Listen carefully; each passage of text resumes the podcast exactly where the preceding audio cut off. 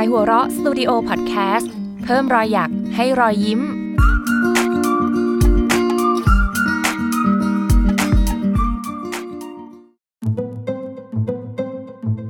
สั้นสตอรี่เรื่องสั้นดีๆ จากไข่หัวเราะ มนุษย์ป้ารายล่าสุด ปกติแล้ว สิ่งแรก ที่ปรารถนาทำทันทีที่รู้สึกตัวลืมตาตื่นตอนรุ่งเช้า คือการคว้าสมาร์ทโฟนที่วางไว้ข้างหมอนขึ้นมา ก่อนอื่น เธอจะสไลด์หน้าจอเพื่อปิดเสียงตั้งปลุก จากนั้นก็ดึงสายชาร์จออกจากตัวสมาร์ทโฟน และนอนเล่นอย่างเกียจคร้าน พลางเปิดแอปพลิเคชัน Facebook เพื่อดูข่าวคราวความเคลื่อนไหวล่าสุดของเพื่อนในโลกเสมือน ทว่าวันนี้เป็นเช้าวันจันทร์ รถราบนถนนมีแนวโน้มจะติดขัดกว่าวันอื่น อีกอย่าง เธอมีงานที่ต้องรีบสะสางให้เสร็จก่อนช่วงสาย เธอจึงตัดสินใจหยิบสมาร์ทโฟนขึ้นมา ปิดเสียงนาฬิกาปลุก แล้วดีดตัวจากเตียง คว้าผ้าขนหนูแล้วเข้าห้องน้ำรีบแต่งตัวไปทำงานทันที ครึ่งชั่วโมงต่อมา เมื่อขึ้นมาอยู่บนรถเมล์นั่นแหละ ปรารถนาจึงหยิบสมาร์ทโฟนขึ้นมา แล้วรีบเข้า Facebook โชคดีที่เธอได้นั่งบนรถเมล์ จึงสามารถท่องโลกโซเชียลเน็ตเวิร์กได้อย่างสะดวกสบาย ปรารถนายอมรับว่า เธอติด Facebook มาก ไม่มีวันไหนที่ไม่เล่นเลย ในเวลาทำงาน ปรารถนามักจะแอบหยิบสมาร์ทโฟนขึ้นมาอัปเดตข่าวคราวเป็นระยะ ปรารถนาอายุ 35 เคยแต่งงานมาแล้ว สุดท้าย เธอกับอดีตคนรักก็ไปกันไม่รอด จึงแยกทางกันด้วยดี จากนั้นหญิงสาวก็ไม่เคยมีใครอีกเลย ชีวิตจึงพบแต่ความเหงาเดียวดาย แต่พอได้ลองมาเล่น Facebook เมื่อ 2-3 ปีก่อน เธอก็รู้สึกเหมือนได้ค้นพบโลกอีกใบ ที่เต็มไปด้วยสีสัน มีเพื่อนมากมาย มีเรื่องราวน่าสนใจให้อ่าน มีภาพและวิดีโอแปลกๆให้ดู ได้พูดคุยคอมเมนต์กับใครๆ ได้กดไลค์แสดงความชื่นชอบโพสต์ของคนอื่น ยามเธอโพสต์อะไรลงไปบ้าง แล้วมีคนอื่นเข้ามาไลค์เข้ามาคอมเมนต์กันหลายสิบหลายร้อย เธอรู้สึกว่าตัวเองมีตัวตน ได้รับการยอมรับ ความเหงาก็ถูกทำลายไปในชั่วขณะนั้น เพื่อนคนหนึ่ง โพสต์ภาพลูกๆกำลังแต่งตัวไปโรงเรียน เพื่อนอีกคนบ่นเรื่องผลฟุตบอลเมื่อคืน ท่าทางคงเล่นพนันแล้วเสีย จึงได้กระฟัดกระเฟียดลงบนหน้าฟีด เพื่อนอีกคนแชร์ภาพจากละครทีวีเมื่อคืนนี้ พร้อมบรรยายว่ารู้สึกฟินขนาดไหน ตอนดูฉากเข้าพระเข้านางของพระเอกนางเอกคู่ขวัญ มีใครคนหนึ่ง โพสต์ภาพมนุษย์ป้า อายุราวห้าสิบกว่า หญิงวัยกลางคนในภาพกำลังนั่งบนรถไฟฟ้า แล้ววางกระเป๋าบนที่นั่งว่างข้างๆตัว ขณะที่ผู้โดยสารคนอื่นยังต้องยืนโหนคำบรรยายบนภาพเล่าว่า หญิงคนนี้มีพฤติกรรมแบบนี้บ่อยๆ คือเมื่อได้ที่นั่งบนรถไฟฟ้า แล้วเห็นเก้าอี้นั่งข้างๆ ไม่มีคนนั่ง ก็มักจะวางกระเป๋าไว้ แล้วทำเป็นไม่รู้ไม่ชี้ ไม่สนใจว่าผู้โดยสารคนอื่นที่ขึ้นมาทีหลัง จะมีที่นั่งหรือเปล่า ใหญ่มนุษย์ป้าหน่ารังเกียจ ปรารถนาบ่นกับตัวเองเบาๆ เบะปากทำสีหน้าเดียดฉันยิงไวกลางคนในภาพ เธอรีบแชร์ภาพนั้นต่อไปทันที ชาวเน็ตทั้งหลาย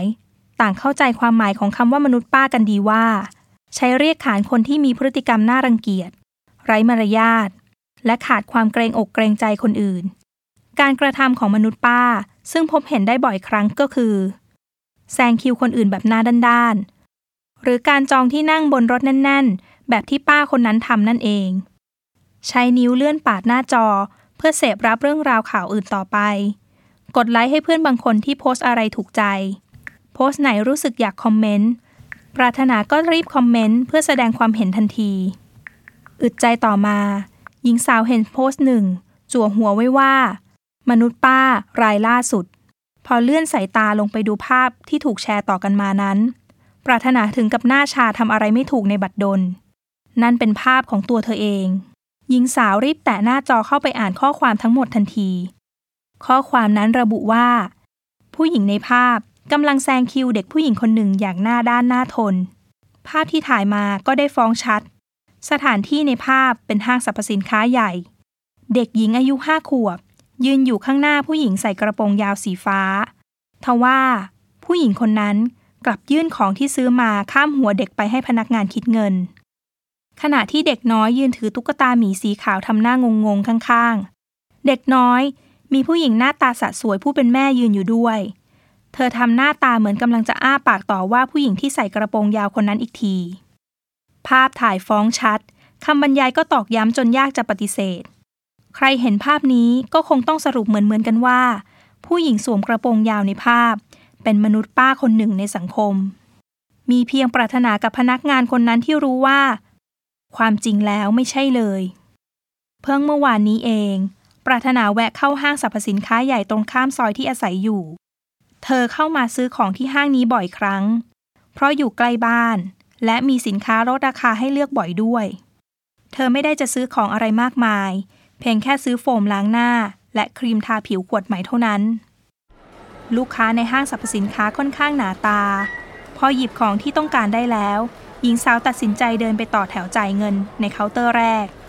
ซึ่งมีไว้สำหรับลูกค้าที่ซื้อของไม่เกิน 10 ชิ้น ประมาณ 5 นาทีต่อมาก็ถึงคิวของปรารถนา เธอกำลังยื่นมือ ใจวางโฟมล้างหน้าและครีมลงบนเคาน์เตอร์ ตอนนั้นเอง มีเด็กผู้หญิงแต่งตัวน่ารักอายุราวห้าขวบโผล่มาจากที่ไหนสักแห่งทาหลันเข้ามาแทรกอยู่ตรงหน้าปรารถนา พร้อมยื่นตุ๊กตาหมีให้พนักงานเก็บเงิน หากคนที่แสดงพฤติกรรมนี้เป็นผู้ใหญ่ ปรารถนาอาจไม่ยอมอยู่เฉยๆเป็นแน่ แต่เด็กคนนี้อายุยังน้อย ยังไม่รู้กาลเทศะ เธอจึงไม่ถือสาหาความ ปล่อยให้เด็กแซงคิวไป ปัญหาไม่น่าจะเกิด หากพนักงานไม่สนใจอะไรแล้วยอมคิดเงินให้ แต่พนักงานสาวคนนี้คงได้รับการอบรมอย่างเคร่งครัดในระเบียบและการบริการ เธอยื่นมือมาขอโฟมล้างหน้ากับครีมทาผิวของปรารถนา ปรารถนามองหน้าเธออย่างไม่แน่ใจ จนพนักงานสาวยิ้มให้แล้วพูดว่า ไม่เป็นไร ยังไงก็ต้องคิดเงินตามคิว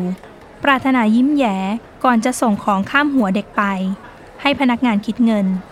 วินาทีนั้นเอง ผู้หญิงแต่งตัวดีคนหนึ่งก็แทรกเข้ามาข้างๆ เด็กน้อย ปรารถนาเดาได้ทันทีว่าน่าจะเป็นแม่ของเด็กทำไมแซงคิวเด็กอนุบาลล่ะคะ นิสัยแย่จัง แม่ของเด็กพูดเสียงดัง ปรารถนายืนนิ่งอยู่กับที่ สีหน้างงงวยเป็นที่สุด เธอหันมองหน้าพนักงานของห้างที่งงงวยไม่แพ้กัน แต่ก็ไม่มีใครพูดอะไร ปรารถนาไม่ได้มีนิสัยใจกล้าบ้าบินอะไรอยู่แล้ว เธอออกจะเป็นคนขี้กลัว ไม่ชอบปะทะกับใคร ทำได้แค่ยืนอ้าปากหมออย่างสับสน ลูกฉันมาก่อนก็ต้องได้คิดเงินก่อน แซงคิวได้ยังไงกัน หญิงสาวผู้เป็นแม่ต่อว่าต่อขานอีกสองสาคำโดยที่ปรารถนาไม่ได้โต้แย้งอะไรเลย เธอรู้สึกประหม่ากลัวแล้วก็อาย ได้แต่ยืนหน้าชาท่ามกลางผู้คนมากมาย เด็กสาวพนักงานห้างรู้ดีว่าอะไรเป็นอะไร แต่ก็ไม่อาจมีปากเสียงกับลูกค้าอารมณ์ร้อนได้ คนที่ต่อคิวอยู่ข้างหลังปรารถนา ก็น่าจะเห็นเหมือนกันหมดว่าเด็กน้อยเป็นคนแซงคิว แต่ด้วยความที่ไม่ใช่เรื่องของตัวเอง จึงไม่มีใครพูดอะไรเช่นกัน พนักงานคิดเงินให้เด็กในที่สุด แกถือถุงใส่ตุ๊กตาไว้ในมือ คนเป็นแม่รับเงินทอนแล้วสองแม่ลูกก็เดินจากไป สองนาทีต่อมา ปรารถนาก็จ่ายเงินเสร็จเรียบร้อยกำลังออกมาจากห้าง ด้วยความรู้สึกราวกับตัวเองเป็นตัวประหลาด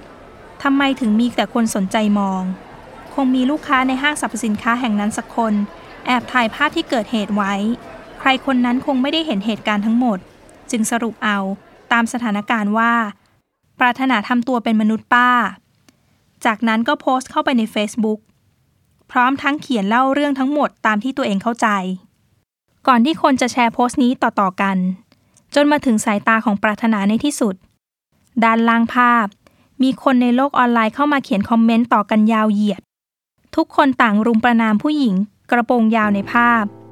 ที่หน้าด้านแซงคิวเด็ก ไม่มีใครฉุกใจคิดเลยว่า สิ่งที่เกิดขึ้นอาจต่างจากเรื่องที่เห็นในภาพเป็นคนละเรื่อง ปรารถนาพระสายตามองออกไปนอกรถเมล์เพื่อดูว่าใกล้ถึงที่ทำงานหรือยัง จากนั้นก็เบนสายตากลับมาจ้องมองที่โพสต์นั้นอีกครั้ง เธอถามตัวเองว่า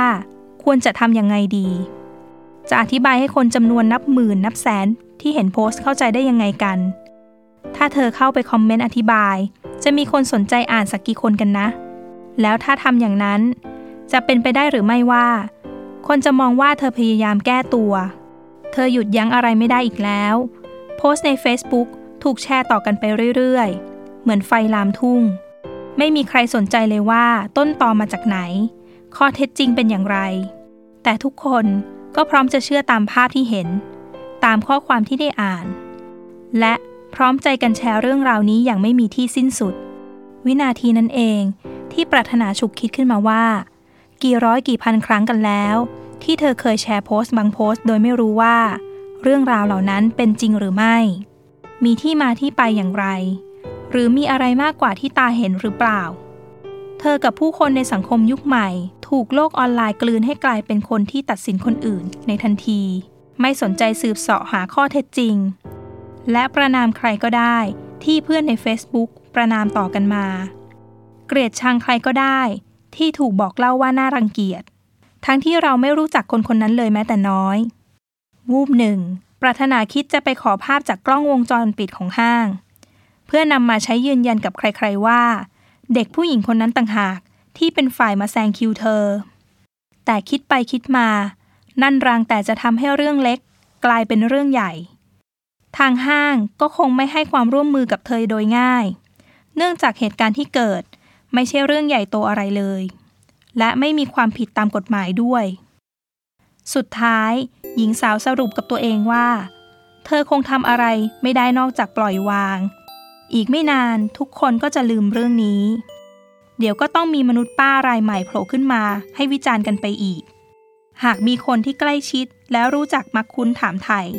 เธอก็จะอธิบายให้ฟังโดยตรง ส่วนคนอื่นที่ไม่เคยรู้จัก จะคิดยังไงก็ช่าง เพราะคนพวกนั้นไม่รู้จักเธอเหมือนที่เธอรู้จักตัวเองดี ที่แน่ ๆ ปรารถนาสัญญากับตัวเองในนาทีนั้นว่า ต่อไปเธอจะไม่แชร์หรือคอมเมนต์ เรื่องราวอะไรแบบสุ่มสี่สุ่มห้าขาดการไตร่ตรองเหมือนที่ผ่านมา เพราะคนที่ถูกสังคมประนาม แช่งชักหักกระดูกหลาย ๆ คน อาจไม่ได้ทำผิดอะไรเลยแม้แต่นิดเดียวเหมือนเธอ